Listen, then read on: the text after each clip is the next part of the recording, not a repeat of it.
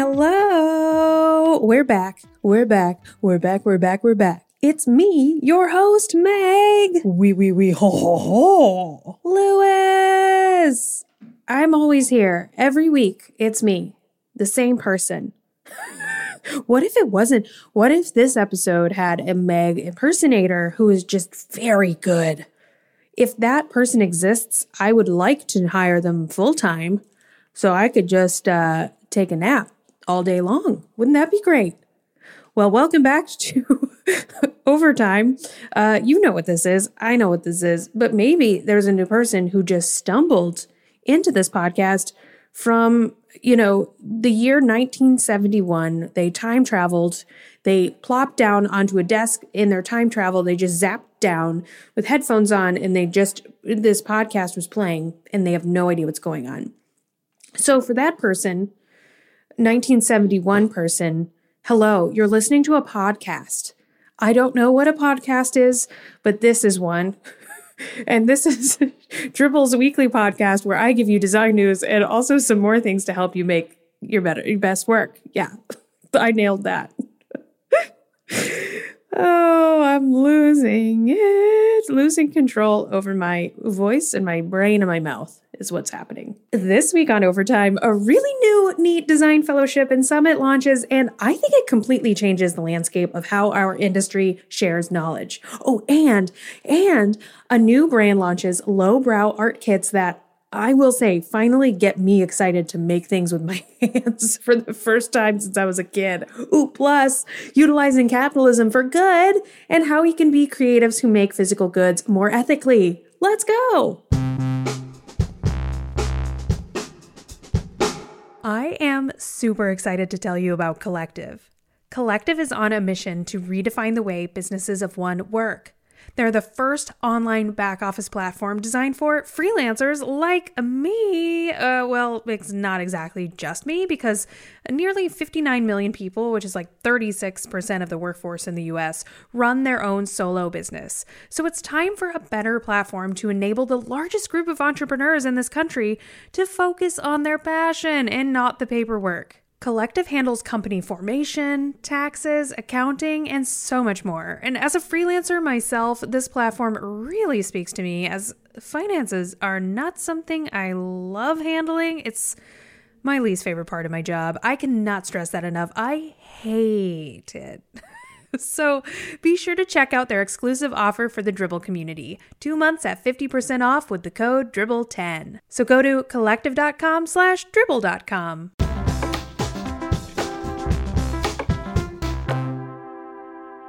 I just got to say, I'm so excited about Made in the Future. It's a fellowship that just launched last week by Kristy Tillman, who is the head of Slack's global experience design. But that is a small detail in Kristy's amazing career. And Kristy is a human. I have worked with Kristy a few times over the last few years and have loved every minute of working with her. She's very smart, and I trust her to do anything good with this industry. So, if I were to create a president of the design industry, I might nominate Kristy.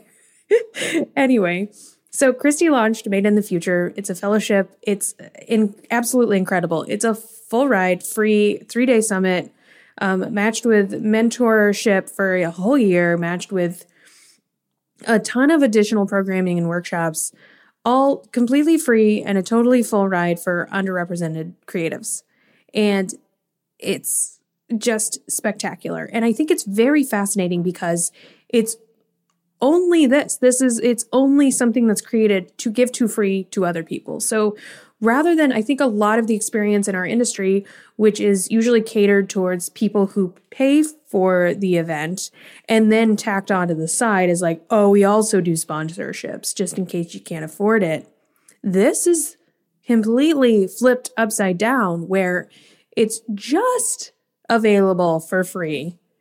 And there's actually no open content for people who want to pay for it, which I think is fascinating. Or at least that's what it seems like from my perspective right now. Maybe it'll open up in the future. I don't know though, because the whole premise of this is that it is a fellowship. So brands and individuals can support fellows, and then fellows or prospective fellows can apply and uh, then get accepted. And it's this incredible, incredible three day summit with so many speakers. And then after the three day summit, each fellow is paired with a mentor for a complete year long relationship and then all throughout that time, there's additional content and workshops and talks and all sorts of things available to these fellows. So, yeah, it, it's directed towards anyone who just needs it, whether you're earlier in your career, whether you're a student, or whether you're changing your career to be in this industry. It seems like in the FAQ section, it says it's primarily for product designers, UI UX designers, brand communication designers, or creative technologists, which does span a, a huge section of the industry. Um, I don't necessarily know if it's so much for illustrators or fine artists because of the mentors that they have in the in the sort of what they've said in their FAQ section of who it's for. But there are some mentors like Tim Goodman, who is an illustrator you know, primarily more of a fine artist, and Jessica Hische is in there too. Um, and it's, oh my gosh, it's so exciting. I'm so excited about it. And I think it's absolutely fantastic that it is created for people who need it the most, right? This is what our industry absolutely needs. So I'm interested to see it take shape. Um, I think it's going to keep happening over and over and over again. Right now, they're about to head into their first three day summit in December, which is very exciting. So if you are an underrepresented, and by that, they define their section of underrepresentation as meaning black and brown ethnicities.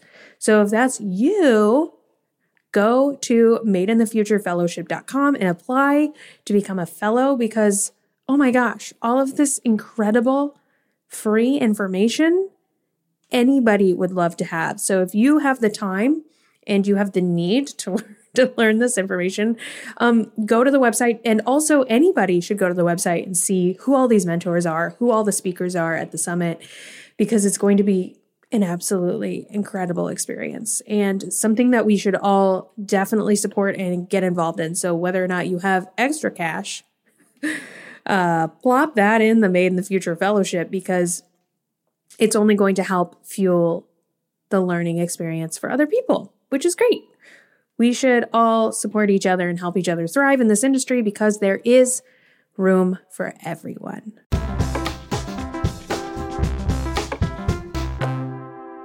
You know, when something lands in my lap that, or like I hear about an announcement, something happens, something new launches, and I feel like it's a great opportunity for people to feel supported and included and a part of an experience and it's not harming anybody.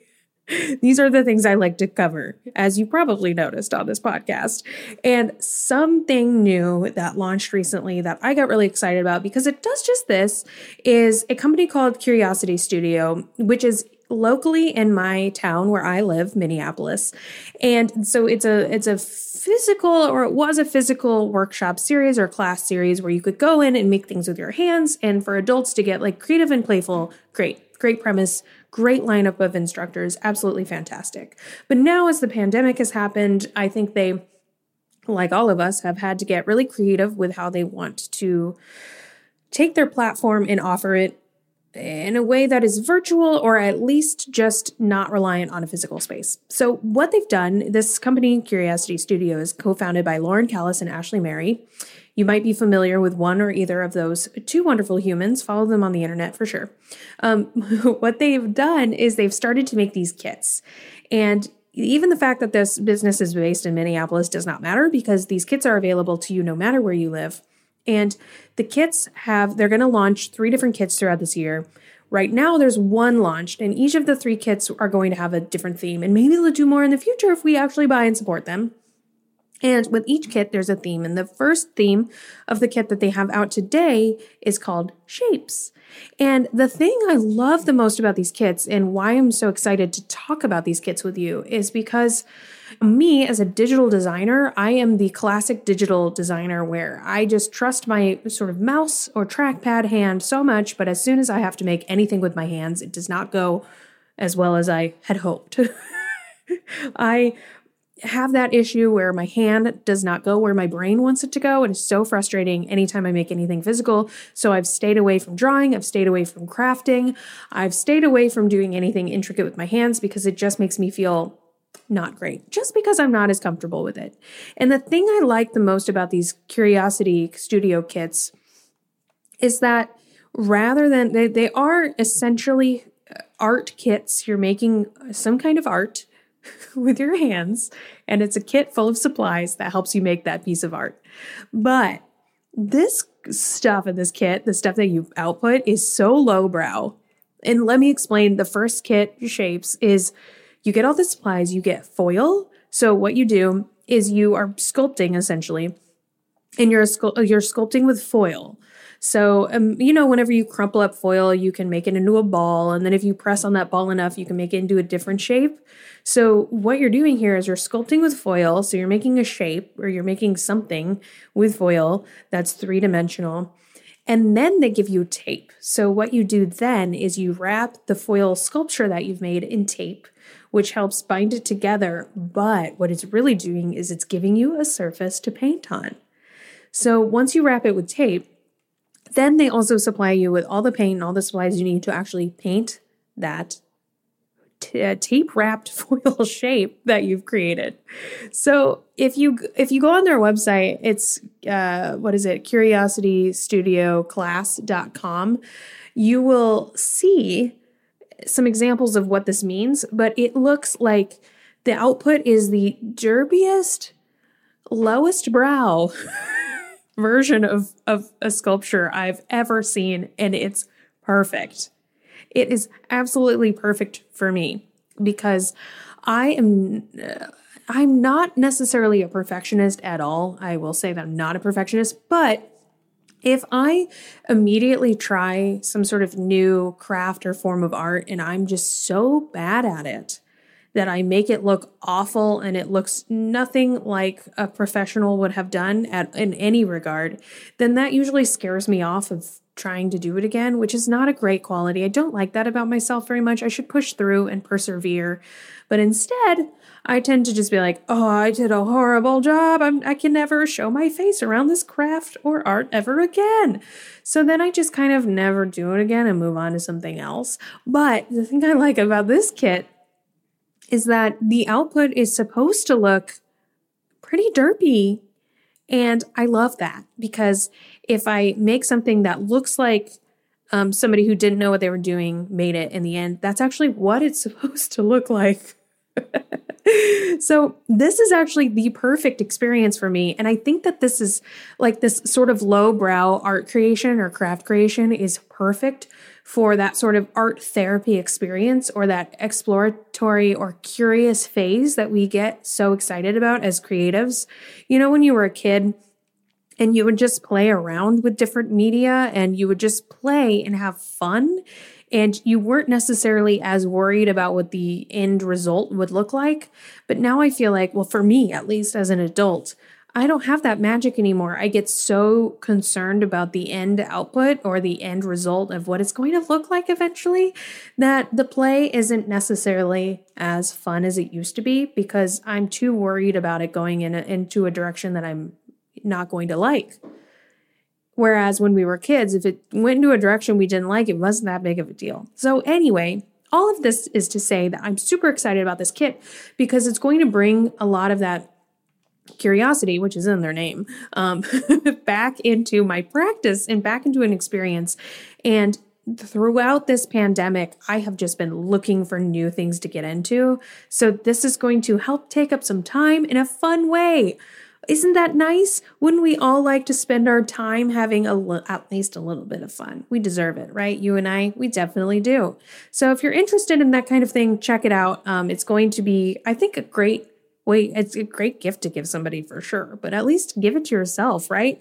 Or just do some crafts and have some fun, make art in a playful and curious way, and let's all just be a little bit less concerned about what the end result looks like.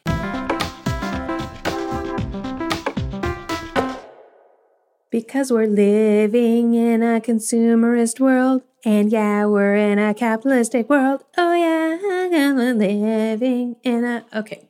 Uh, oh, I, I could have just left the lyrics to that song the same. We're living in a material world. That would have made the same point. oh, goodness gracious.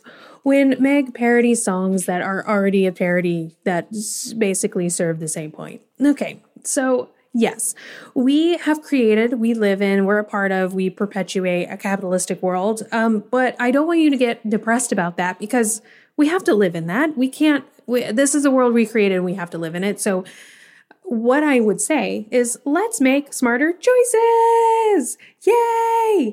I'm with you on this. I am a work in progress. I'm a person who shops on Amazon often just often because it's it's it's fast, it's cheaper than the others, and it's just convenient. And I am a part of the problem. I get it. But what I'm doing lately, and what I know a lot of us are doing, and I know you want to as well, is voting with my wallet, being more conscious about um, supporting businesses and and creatives and independent people that are sharing my values or making the world a better place. And we're all trying to do that. I hope you are too. And if you're not, I want to just kind of give you some thoughts on how you can both create things and make physical goods as a creative in a way to support the world, but also vote with your wallet a little bit more and support independent creatives and makers. So I think the the base question for a lot of us is and I've, you know, had this question many times is how can I be more ethical with my purchasing? When uh, the ethical things are the most expensive things. And I'm just trying to survive. And first of all, if you are just trying to survive and have your basic needs met, you do what you need to do to survive in this world. This world was not created in your favor, so you have to you have to fight to survive. So get yourself there. Please do not do not uh, struggle to survive because you're taking Meg Lewis's advice of supporting independent creatives and makers um, and not shopping on Amazon. You need to do what you have to do to survive in this world. Please. Oh my gosh. Yes. Okay. But whenever I'm talking about making ethical decisions, um, when the ethical decisions are often more expensive, definitely more expensive than Amazon, um, let's think here for a moment about rather than buying cheap, cheap, cheap both in price but also in quality items where you're constantly throwing them out and rebuying, throwing them out and rebuying, um, purchasing based on trends, and then the trends pass and then you have to rebuy again. We've talked about this before for sure. Let's make more intentional purposes. Stop for a moment and think about what this purchase is going to mean for you, how long it's going to last, and that kind of thing. So, as we know, the math checks out of if you buy a higher quality item um, from a company that is more ethical in their practices, it's going to last you a lot longer. It's going to make you feel a lot better for longer than if you bought a cheap object, cheap in quality and price, that you're going to have to keep replacing every so often. So, this goes true for almost any product we might use. So, it's a long term thing. And I think it also really requires you to have to think long term with your purchasing and purchase less. You just have to get in the mindset of not purchasing as often. And then whenever you do purchase, you have to make that purchase more intentionally and you have to make it matter more and mean something more, which is great. I mean, that's a it's a great way to save money in the long term, absolutely. So, whenever we're talking about creative specifically, you and I, let's make physical goods. Let's allow people to support us. Let's if we're going to have this capitalistic world, we might as well we might as well dive on in. Let's be a part of it in a way that makes the world a better place. Okay? Because creating physical goods, selling things, whether it's physical or digital, is a great way to allow people to support us, but it's also a great source of passive income.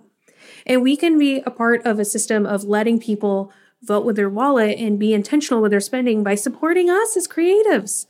When we say support independent creatives and makers, we're talking about you and me, baby. Yeah, we are the independent creatives and makers that should be supported because it's rough out there, especially now. So, whatever way that you can find to make to make more money? Heck yes, make physical products, make digital products, offer things to other people that benefit their lives. Yes. So, whenever we're talking about making physical goods, for example, I think it's important for you to think about overhead and how much it's going to cost for you to put in initially into these products and how much you're going to get out of it at the end. Because I've definitely been guilty many times of misguessing how popular an item will be. So, a t shirt, for example, I'm like, oh, this is going to go viral. Everybody's going to want one. I'll have 300. And then, uh, 25 people maybe buy one. And then I have hundreds of shirts lying around in my basement currently. Um, and then what? Then how do I offload all these shirts? No one wants them. I do I just keep moving them every time I move? Uh, ooh, or do I sell them for cheap? Do I put them on sale? Nope, nobody's buying those. And how do we deal with that? It's it's too much. It's very, very, very wasteful. Oh my gosh. So perhaps with your overhead, can you go for an on demand supplier or perhaps a local print on demand supplier or even a small run supplier? Those have saved me so many times. Local print shops that are totally cool with me only printing 12 of something rather than 300. yes. So if you can ask around in your community and find that small run supplier, that little tiny print shop that is totally okay with just printing a few items for you, or if they're cool with making an arrangement on doing print on demand, there are also a lot of other creative people that have a screen printing station that would maybe do this for you. Do you know somebody who is looking for an odd job on the side and wants to help you with this stuff, wants to help produce these things on demand for you, or wants to help you fulfill items, maybe you do.